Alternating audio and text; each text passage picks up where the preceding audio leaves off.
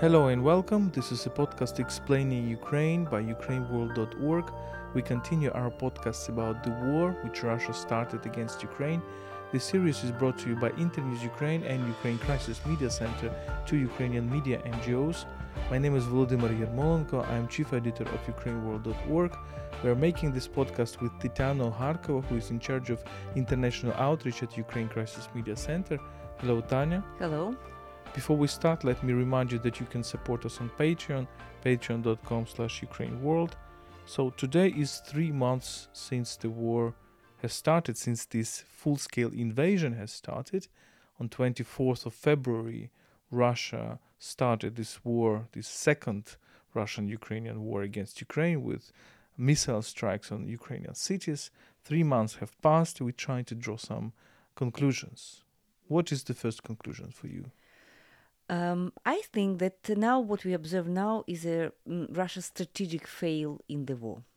I, I, I, I say strategic, it doesn't mean that Russia has no successes on the Ukrainian ground. ground. Unfortunately, this is not true because during these months, Mariupol felt in a way because uh, the military, Ukrainian military, were evacuated from Azovstal.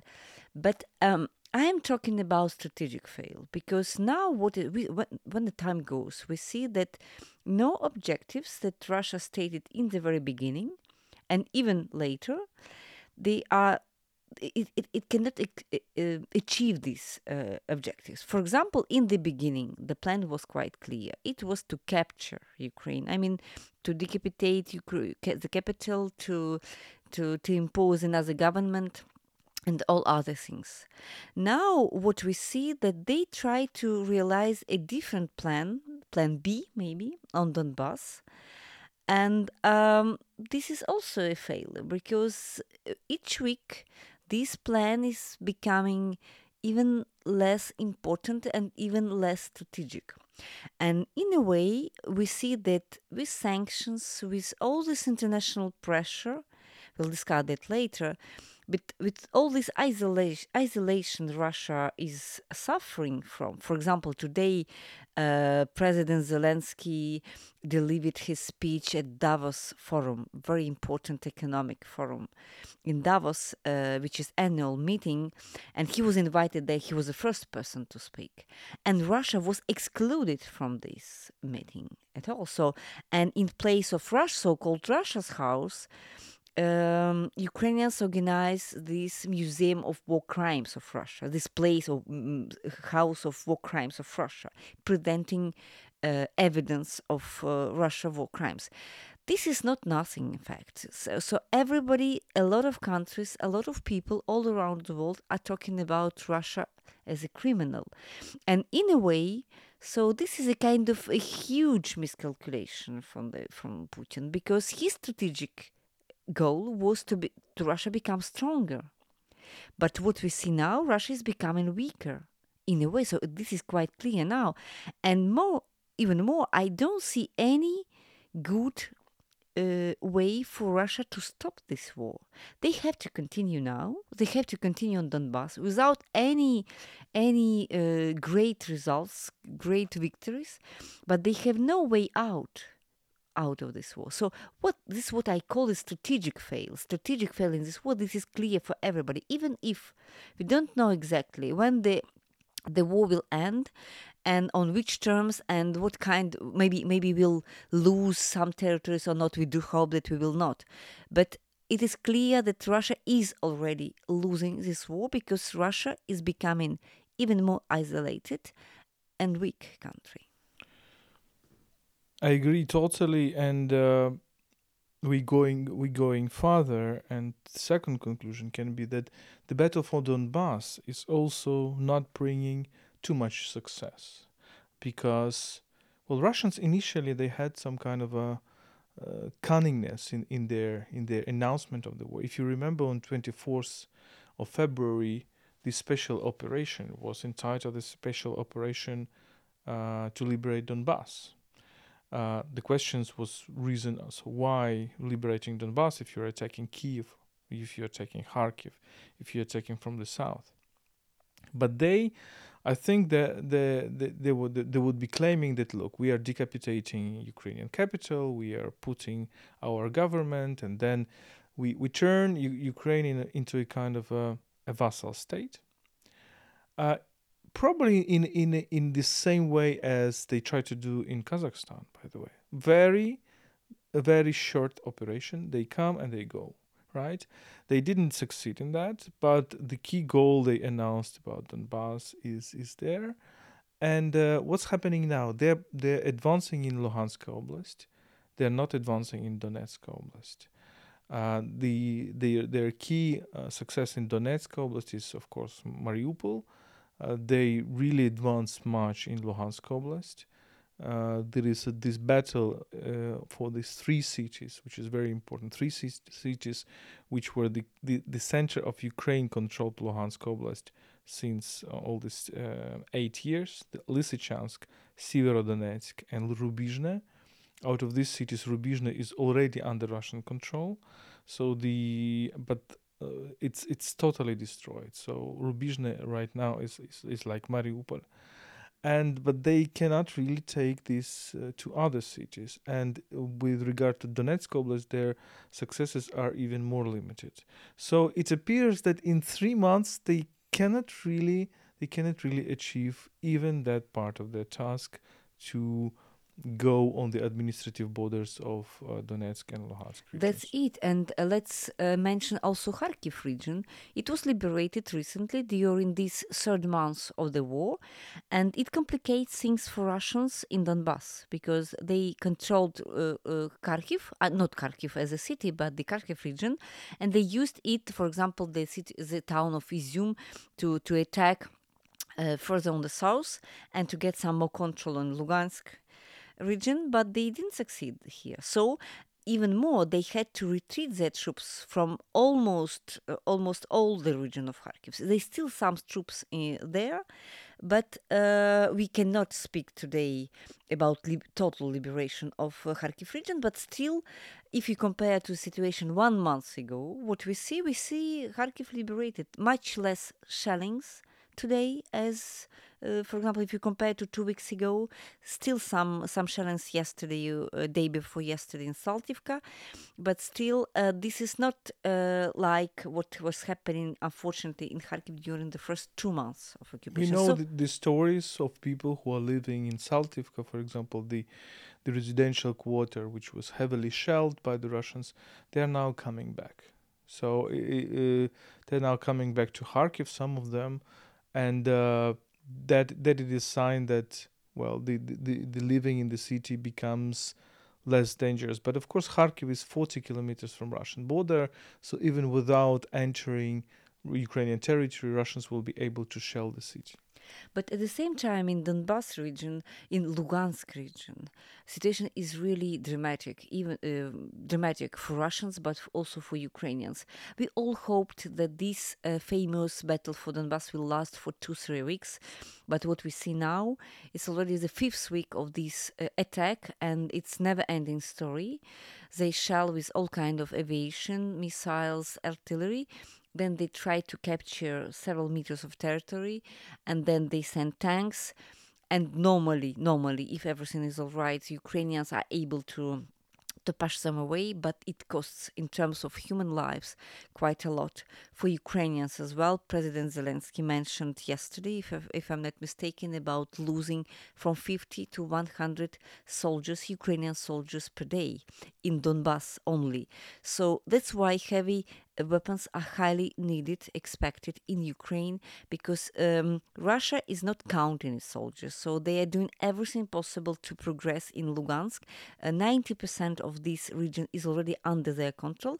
But let us be clear before the 24th of February, they controlled over 70% already. 60% of, of the region. So uh, I might be mistaken. Luhansk Oblast before yes. this invasion? No, yeah. no, no, much less. Much, much less. less. One one third, something like that. one that. Thirty percent. Yes. So let let's let's be clear. So it was already part was already occupied before the twenty fourth of February. It's difficult to calculate in in in Um, but um, they have the most success there. But in Don in uh, Donetsk region, much less territory is occupied after 24th of February, except of Mariupol. But Mariupol it comes from the south, so it's a different direction of that. And this occupation in Luhansk Oblast, uh, it's primarily the northern part of Luhansk Oblast, which is bordering Russia, so it was easier to take it. and let's let's move forward, I think, and um, let's talk about this international support. Uh, So, what what the what do the uh, three months of this invasion tell us about international Western support? I, s- I think that uh, our conclusion after three months of this invasion is that the West support, the Western support of, of Ukraine in this war goes far beyond sanctions. What we feared a lot in the beginning, just let's recall what was happening in the, the first days of war. We were still discussing uh, what Nord Stream 2, we were still discussing first sanctions like SWIFT or not SWIFT. We were discuss, discussing mm, uh, diplomatic pressure, uh, economic pressure, some kind of isolation, but nobody was speaking about weapons. And uh, I do remember we were asking for clo- close the sky and all this uh, in view of all this destruction coming from Russian missiles. Today, we see that uh, there is a kind of a coalition, a real coalition, a Western coalition against Russia, and it's not only in terms of sanctions, eh, but it's also in terms of weapons. Because this famous meeting in Ramstein, military base in uh, um, in Germany. So today we had already the second meeting, and more than forty countries support Ukraine uh, with arms. So I mean, with with weapons, with helicopters, with um, uh, what kind of other javelins? Not javelins. It was in the first stage with heavy artillery systems. This is extremely important. We are already discussing missiles, and we are already discussing uh, fight jets. They are not still here, but this maybe will be in in the next part. We are talking about patriots today. As of today, we are already talking about maybe that Patriots will be delivered from the United States here. Patriot, we could we, we dream, dreamed about dreamed about Patriots in the end of February, but now they uh, have all chances to uh, arrive into Ukrainian territory. So this solidarity, it is really solid in comparison with what we had in the beginning. It's still not enough. It's still not not so efficient and quick because every day, day costs a lot for Ukrainians, for Ukrainian people, because we lose our best soldiers. But uh, it is you cannot compare. If somebody would tell tell you in fe- back in February that Patriots will be arriving and that forty something countries will be uh, united.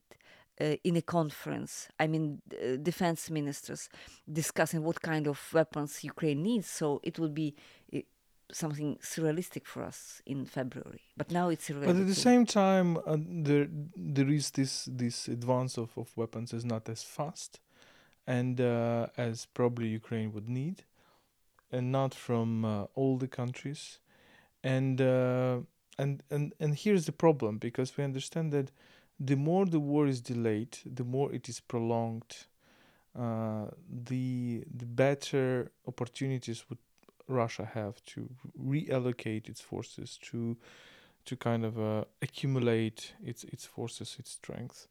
And this is, I think, this should be pronounced. The two things should be pronounced. First, the sh- the the word victory should be pronounced, and it it has already been pronounced by some some states that Ukraine should win in this war, not only not lose but win in this war despite the fact that we hear some voices, for example, in Germany, one of the recent articles by German uh, famous philosopher Jürgen Habermas, who would tell that uh, losing this war for you, uh, if Ukraine loses this war, it is bad, but also if the war is escalating, it is also bad, and therefore Ukraine, we should find a, a situation when Ukraine does not lose this war, but also Russia does not lose this war.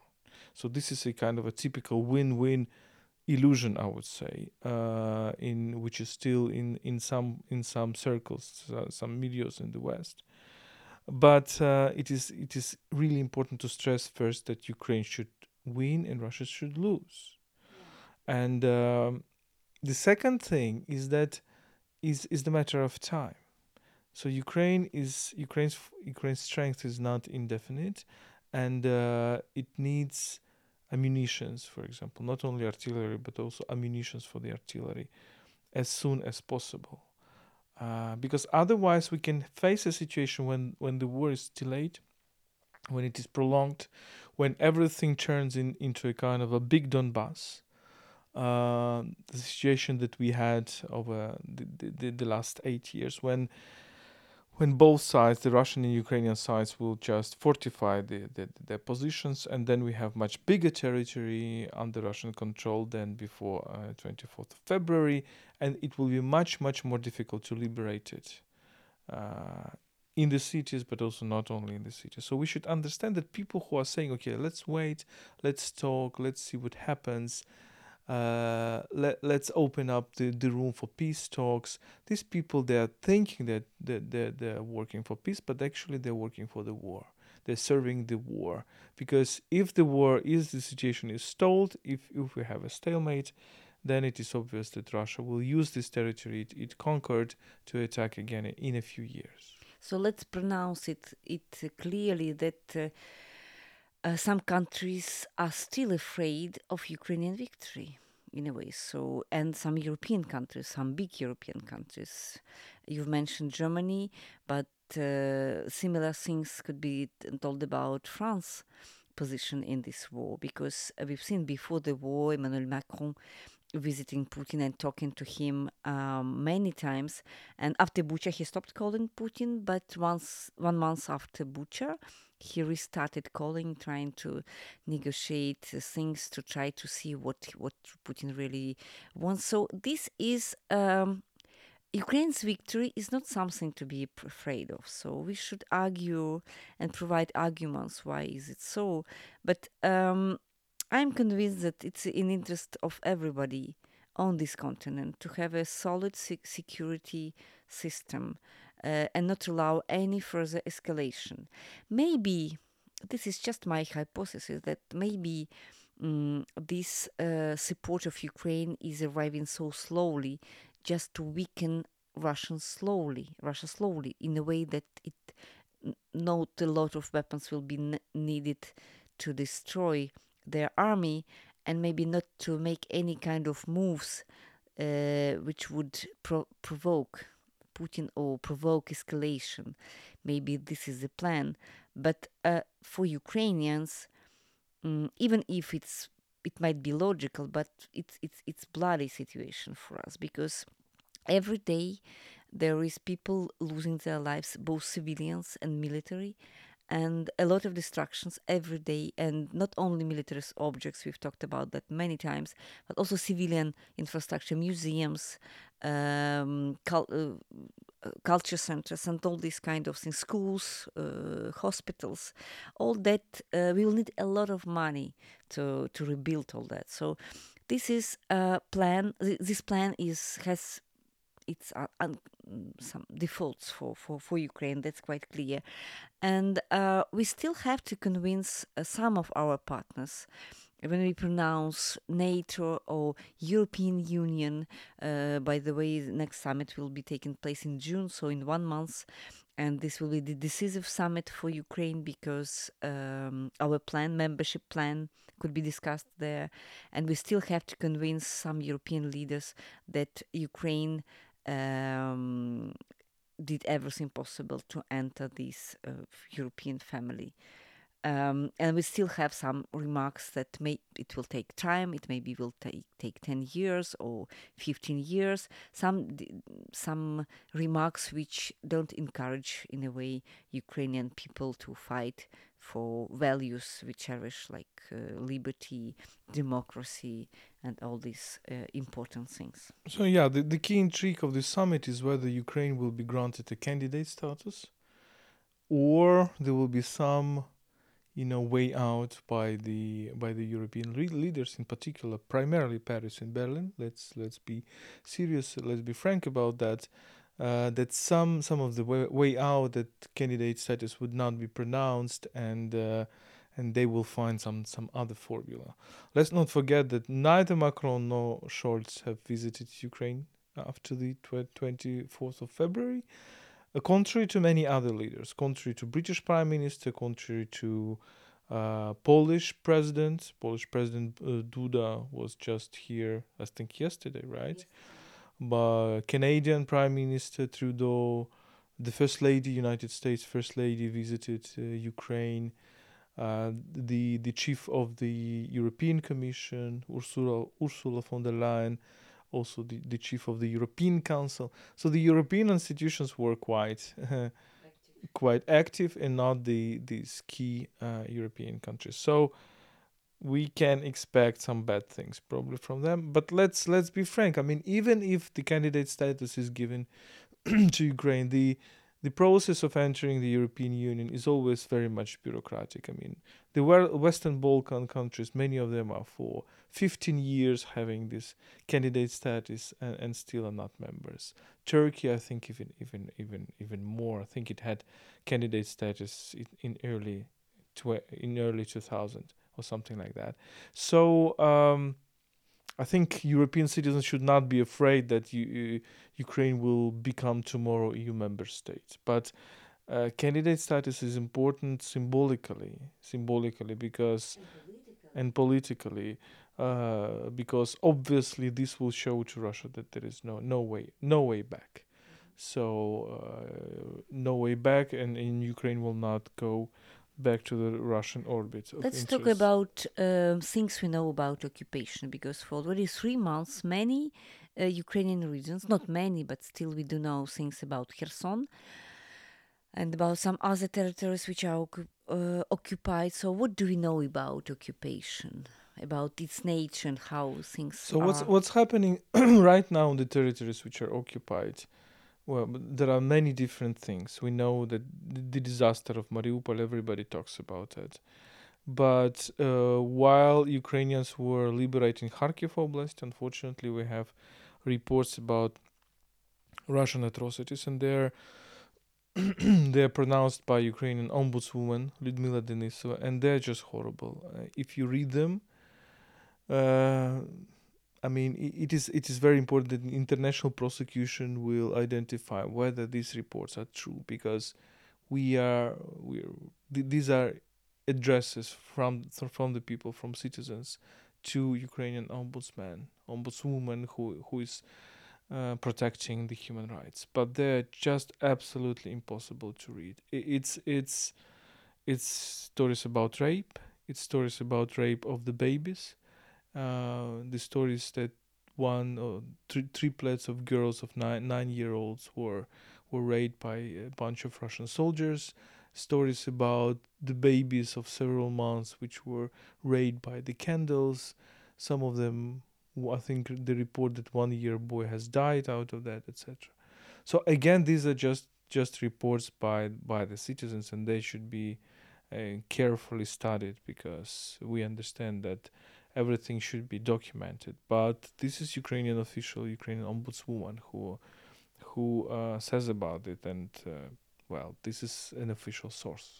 So we are talking about these war crimes, in fact, in war crimes in territories which were occupied and then liberated, but we still don't know uh, a lot. So we know for sure, but this is indirectly uh, from Kherson, um, from all these occupied uh, territories.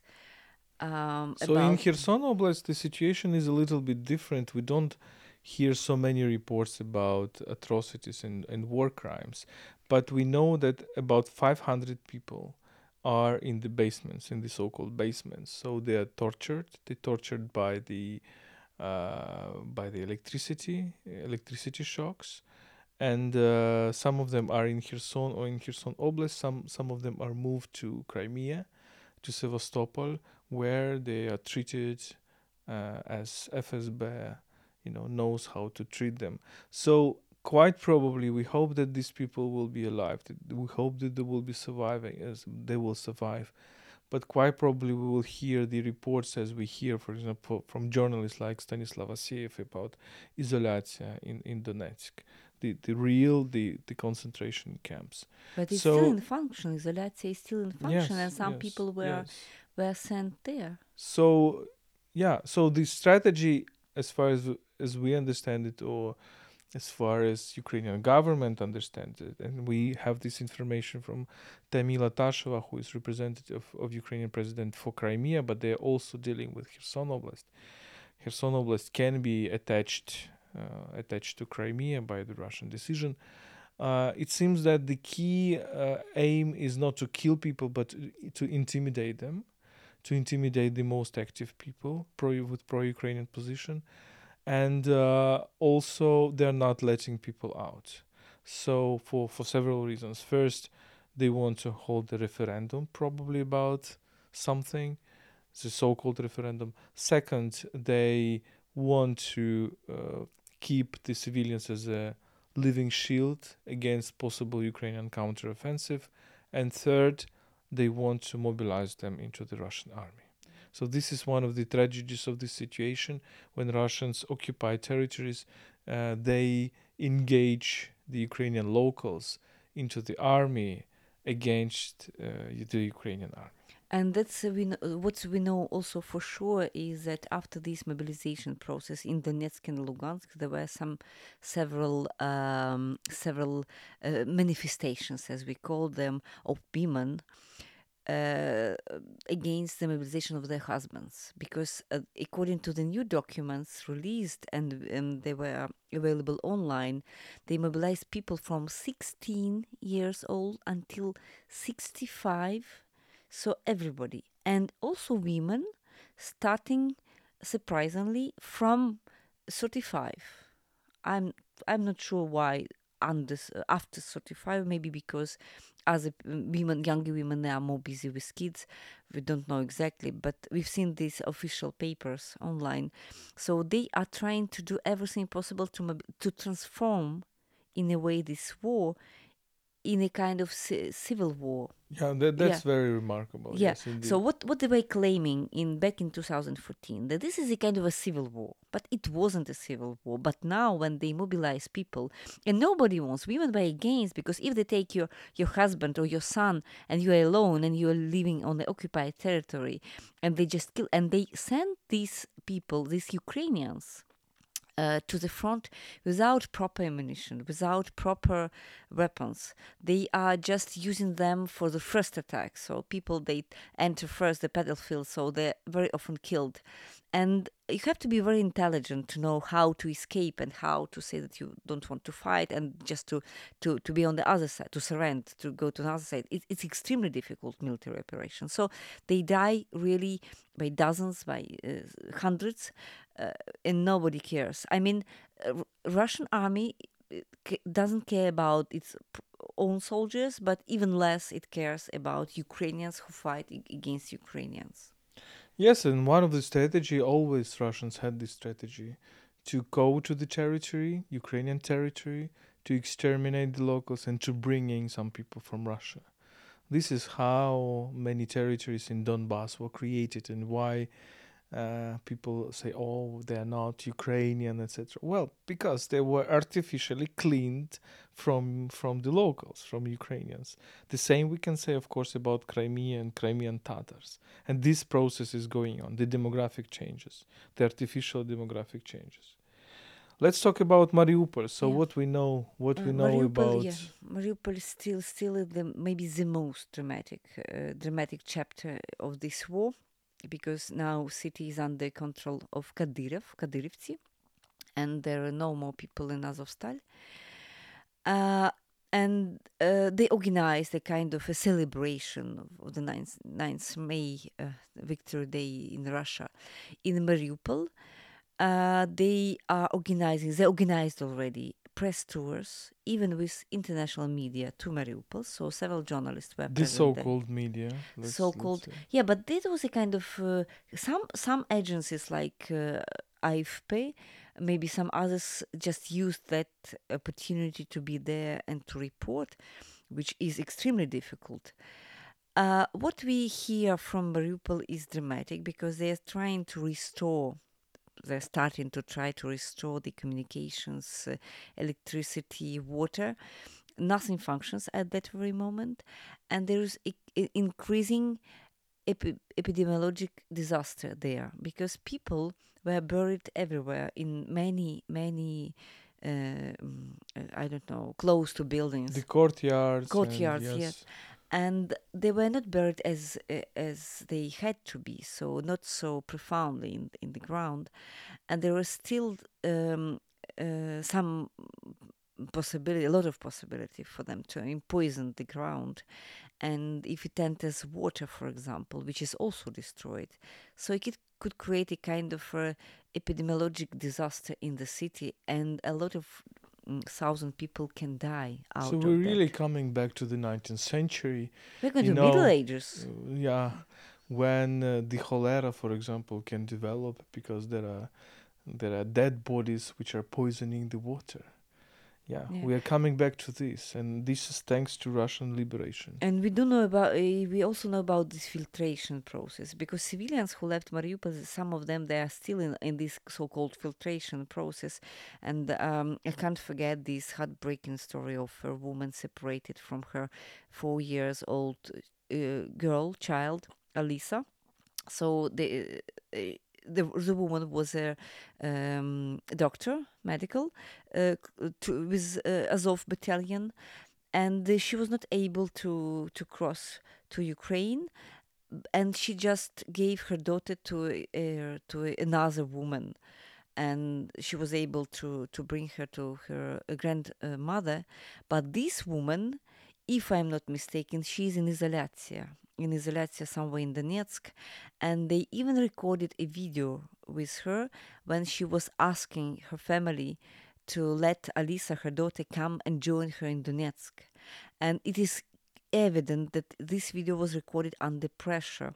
This grandmother reported that she was looking not directly into camera, but but in kind of on the left, on the right, as if somebody was present at that very mm, time.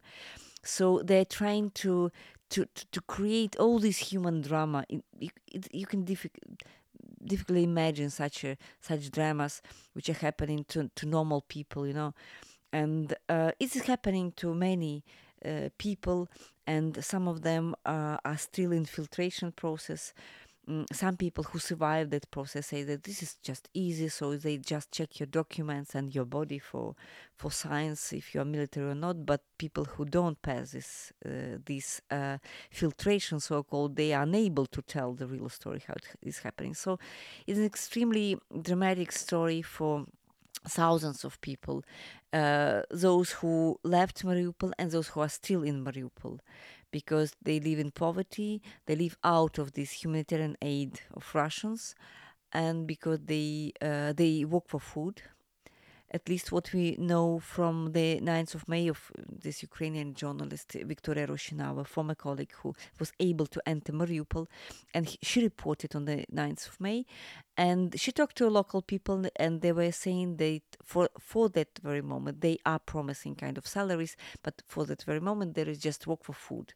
It's a kind of slavery. I don't know how to what the, what the proper name for for that, but uh, what is clear that Mariupol is no longer here. So there's a kind of a huge symmetry, a lot of destruction, a few people who can do nothing about against and Kadyrov, Kadyrivci. So it's a kind of a kind of um, prize. I don't know what how you call it in the war when just Putin gave this uh, city of Mariupol to Kadyrov like a gift. So now you can do everything you like there. That's symbolic that Mariupol is like the second Grozny, right? And these Kadyrovцы are those Chechens who lost, I mean, lost the war. Not those Chechens, but the the uh, kind of uh, not the re- the real Chechens who fought against the Russian army, right? But the collaborators. Uh, and uh, the the fate of Grozny now repeating as Mariupol and uh, these collaborators, Chechen collaborators with the Russian army now controlling the city. Let's move forward and, and try to talk about some geoeconomical things. Uh, we talked already eh, about sanctions and everything. I think one of the conclusions that we can make that sanctions, simple sanctions targeting, you know, some uh, some oligarchs, some members of the family, are not enough. What is really needed, what is really at stake, is something uh, fundamental that makes up Russian budget and Russian, including military budget. we understand that this is oil and gas. There is nothing more than oil and gas.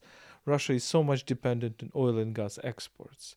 And the real question is whether there will be embargo on oil and gas, whether the Uni- European Union, for example, will impose embargo on oil and gas. And uh, I think this is also will be one of the key questions in the coming months because we have seen a uh, decision of the European Commission to cut uh, gas supplies, Russian gas supplies to the EU by two thirds. I think this makes 100 cubic meters of gas, which is a huge amount, of course. But there is certain skepticism among European and Ukrainian, some Ukrainian experts.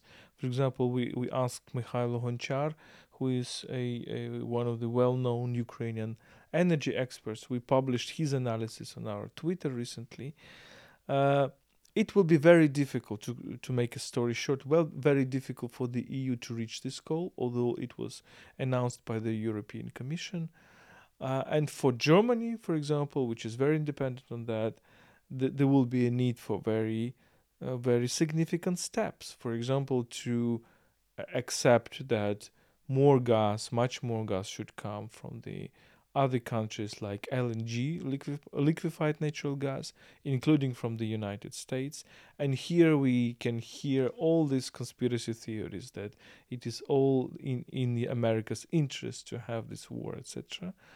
And uh, and this will be opposing to this decision to get more gas from from the United States. Second, Germany will need to probably rethink its uh, phasing out of its nuclear plants because uh, gas is also doing a lot of work in electricity generation and Germany is phasing out nuclear nuclear power plants.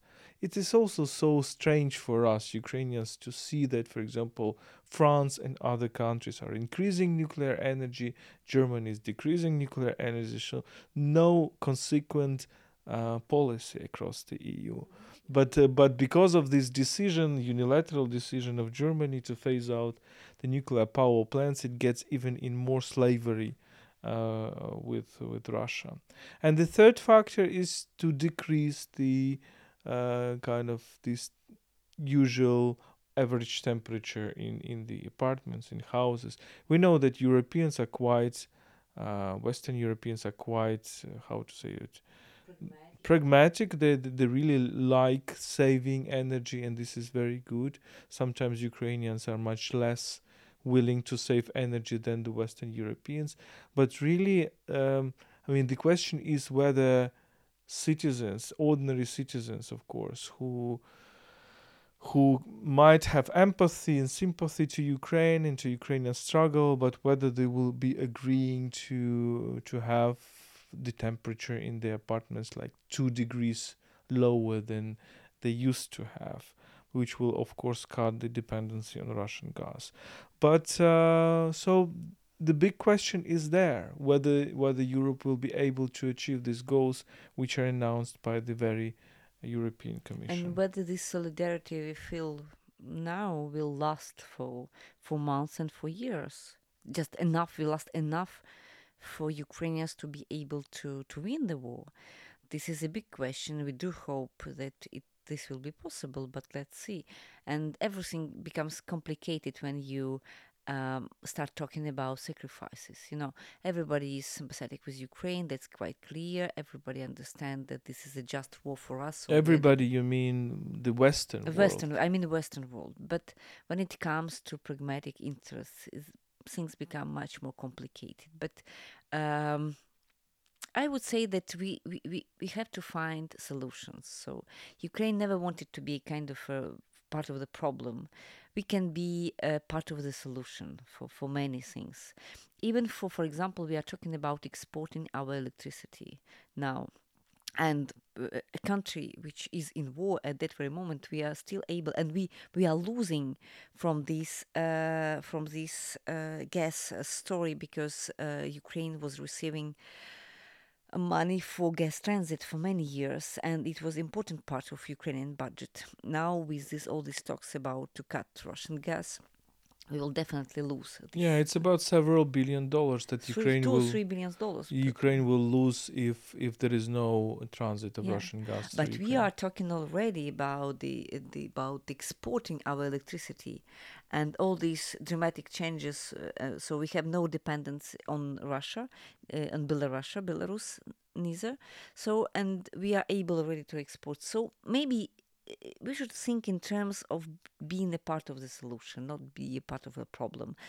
And um, we are uh, sorry to hear um, the word we are afraid of. So this is maybe not the moment to be afraid of, of some something because this is a kind of a, we, we do feel that this is a kind of a decisive historical moment, not only for Ukraine. It goes far beyond Ukraine. It is about the, the future of the continent. So we have to to take right decisions and not to be afraid of um, that we have to to live alone our habits and all these our paradigms we uh, used to to think in so it it it could be different but it it's it's not obligatory that it will be a problem so let's think And about solutions the last the last conclusion probably of these three months is that life comes back to the war torn territories very quickly.